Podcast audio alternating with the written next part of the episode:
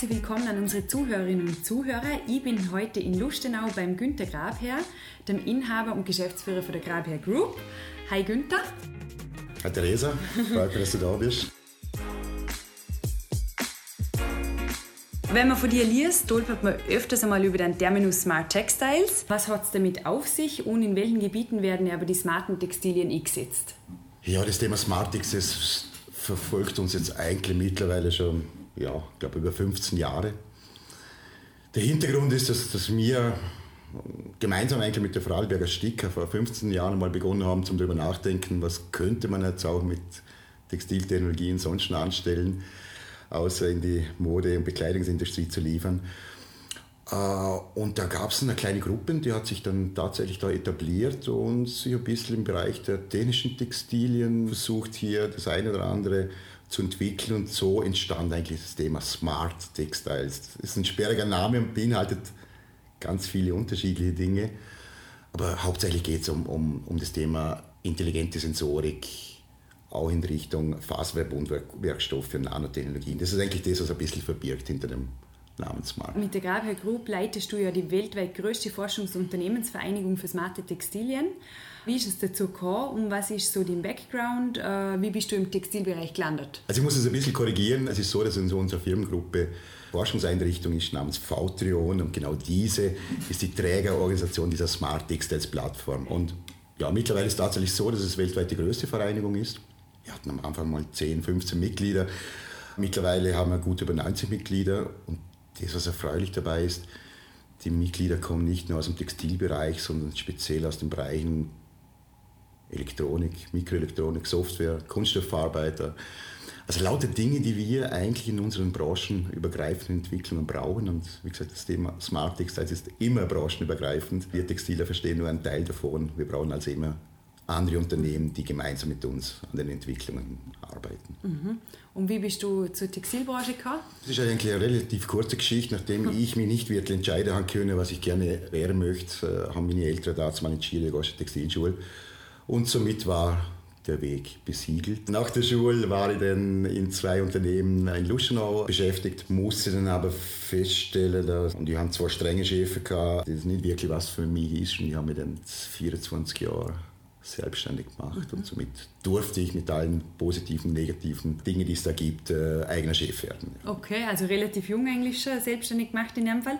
Da hat sicher einige berufliche und private Meilensteine gegeben. Nimm mich mal an, kannst du da ein paar erzählen, was dir in Erinnerung geblieben sind? Also die beruflichen Meilensteine, dazu muss ich natürlich sagen, in die Selbstständigkeit begleiten musste ich ja Investitionen machen, in eine sogenannte Schermaschine. Das ist so eine Anlage, die man in, hauptsächlich in der Weiterverarbeitung der Stickerei braucht. Durfte mal in eine Maschine investieren, die hat dazu mal ordentlich Geld gekostet. Und die Meilensteine dazu mal, und das sind, waren sicherlich 10 bis 15 Jahre, war am Samstagnachmittag vielleicht irgendwann aufs Sofa zu kommen, äh, damit man bis am Montag dann auch tatsächlich wieder die Kraft und Power hat, die Anlage zu betreiben. Später gab es natürlich Highlights Highlights insofern, dass wir immer versucht haben, mit unseren Unternehmen Kooperation zu schließen mit anderen Unternehmen. Also wir sind nie den Weg gegangen der Konkurrenz, sondern haben eigentlich immer versucht, gemeinsam mit Unternehmen Dinge weiter voranzutreiben.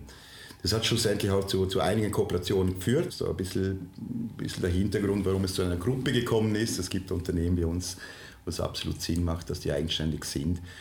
Und das waren dann schon Highlights insoweit, dass man solche erfolgreiche Kooperationen, an denen hat man tatsächlich eine Freude. Mhm. Ja. Und die bestehen wahrscheinlich auch schon seit langer Zeit nicht mehr mal, oder die Kooperationen? Genau, also wir haben, wir haben insgesamt, wenn ich jetzt zurückzähle, 18 Kooperationen geschlossen, also sprich, es entstanden daraus neun Unternehmen. Mittlerweile hat man das eine oder andere Unternehmen zusammengelegt, aber ja, waren eigentlich doch interessant. Und, da ist man dann schon stolz wahrscheinlich, oder? Vor allem positiv. Ja, speziell die Zusammenarbeit.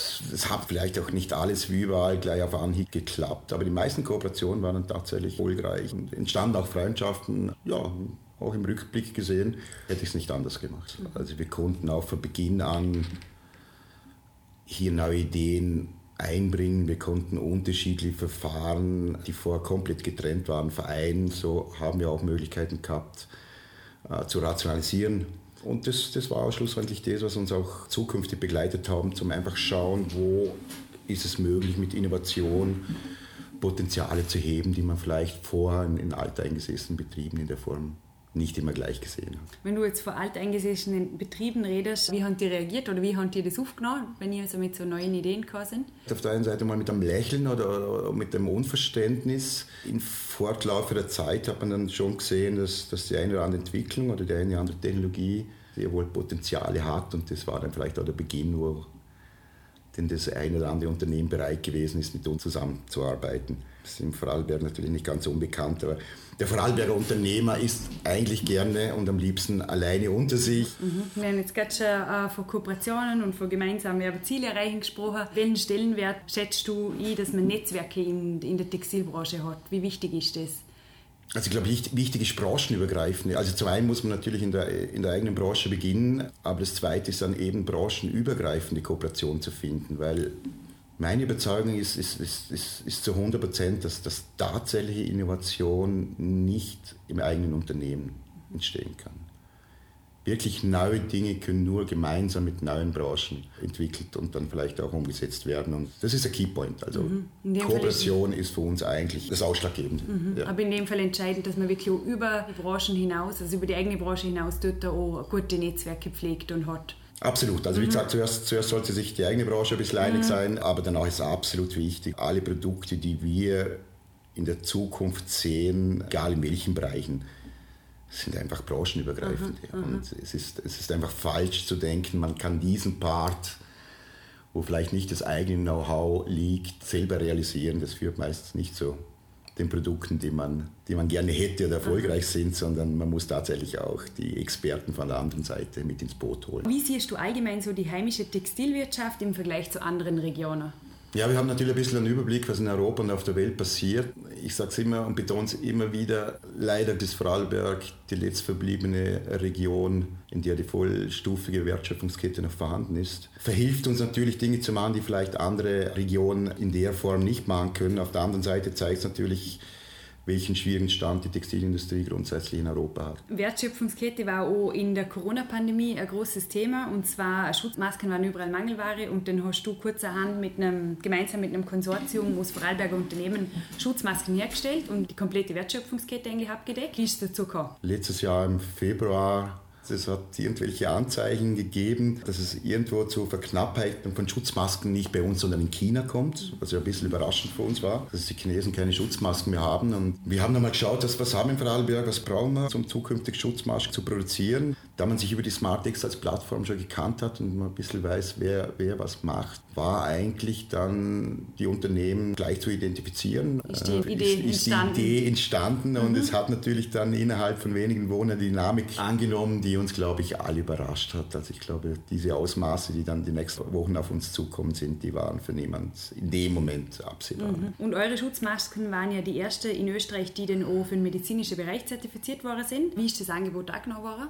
Ja, es war, es war speziell in der ersten Phase und unsere Masken waren und sind zertifiziert für den medizinischen Bereich. Ich glaube, es hat genau in den ersten Monaten die Linderungen in den Bereichen erbracht, wo sie auch entwickelt und produziert wurden, speziell eben genau in den Pflegeheimen, in den mhm. Spitalen, wo Ärzte und Pflegepersonal tatsächlich ohne nichts dastanden. Wir durften sehen, und das wird oftmals nicht erwähnt, wie, es da wirklich zugegangen ist. Die Spitäler haben aus alten OB-Hosen, aus Leintüren Mundmasken nähen lassen, damit die Mitarbeiter überhaupt wieder zur Arbeit kommen, um dass sie zumindest einen geringen Schutz haben. Die Situation war eigentlich tatsächlich unvorstellbar. Ich, Gott sei Dank hat sich dann das auch in späterer Folge, als die Lieferketten wieder funktioniert haben, relativiert. Aber wir sind nach wie vor stolz auf das Produkt. Es ist nach wie vor die einzig zertifizierte Maske, die wiederverwendbar ist. Ich spreche mir viel von Ökologie und Kreislaufwirtschaft und solchen Dingen. Das sind wir nach wie vor stolz. Wir sind eigentlich europaweit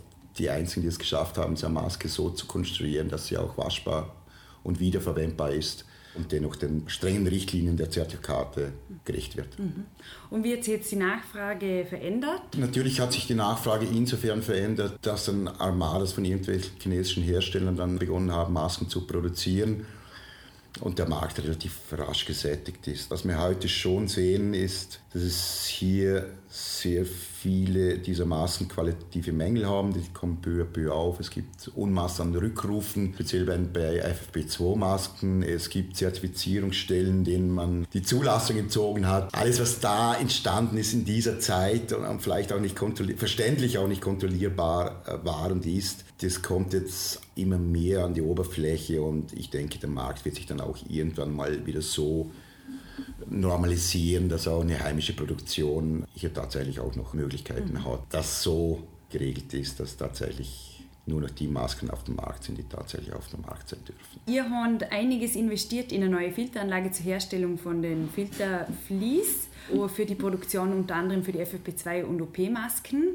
Was erwartest du dir davon und macht es beim breiten Angebot zum Beispiel aus China Sinn, Masken vor Ort zu produzieren?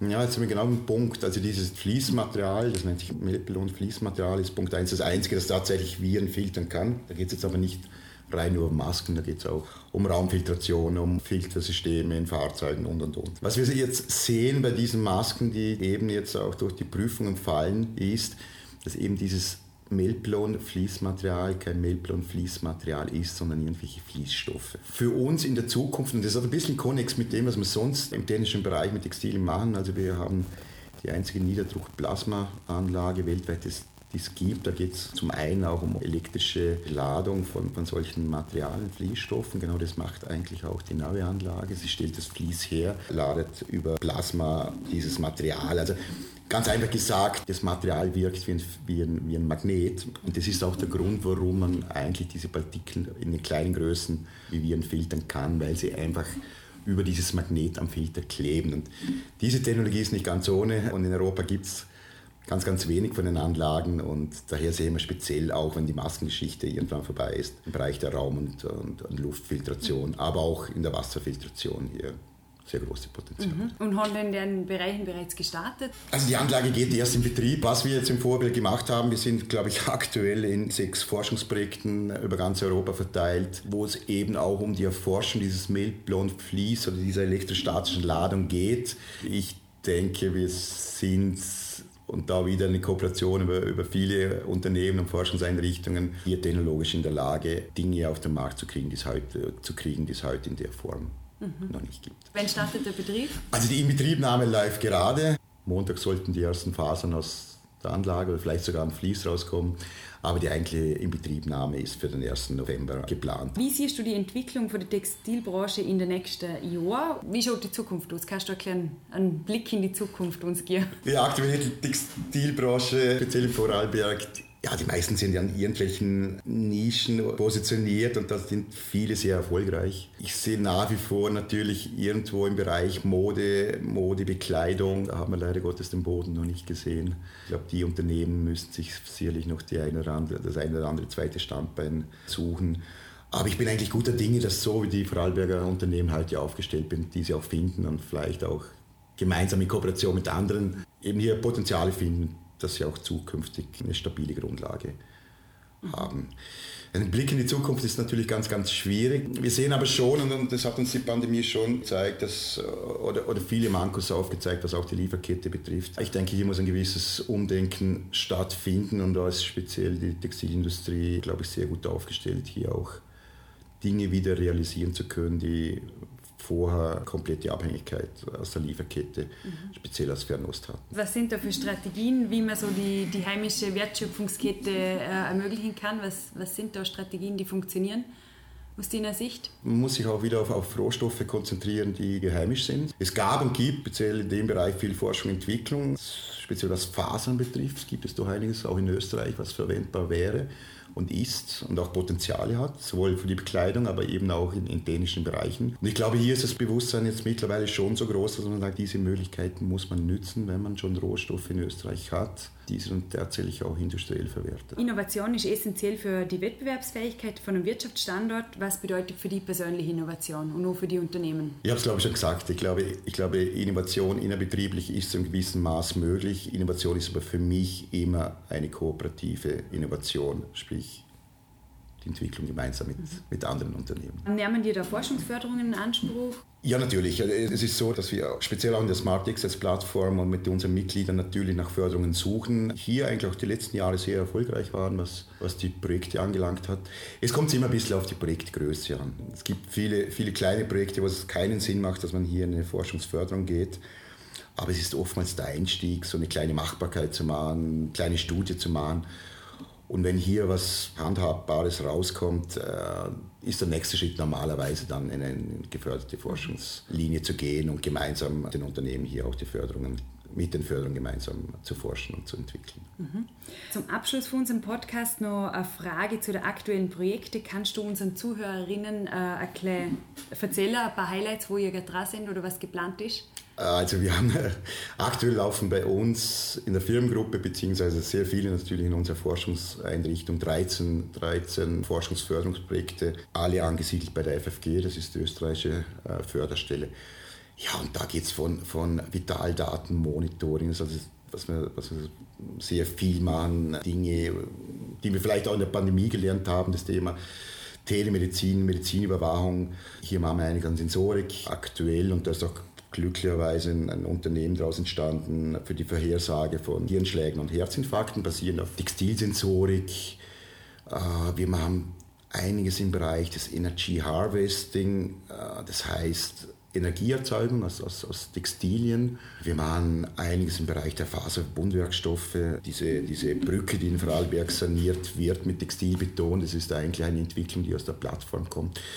Und so ist das Spektrum eigentlich ganz riesenbreit, was was das Textil so hergibt und welche unterschiedlichen Forschungsbereiche es hier gibt. Und das macht es darum auch so spannend, wie es ist. In dem Fall bedanke ich mich bei dir, Günther, fürs Dabeisein im Podcast. Wünsche dir für deine Projekte alles Gute. Vielen Dank.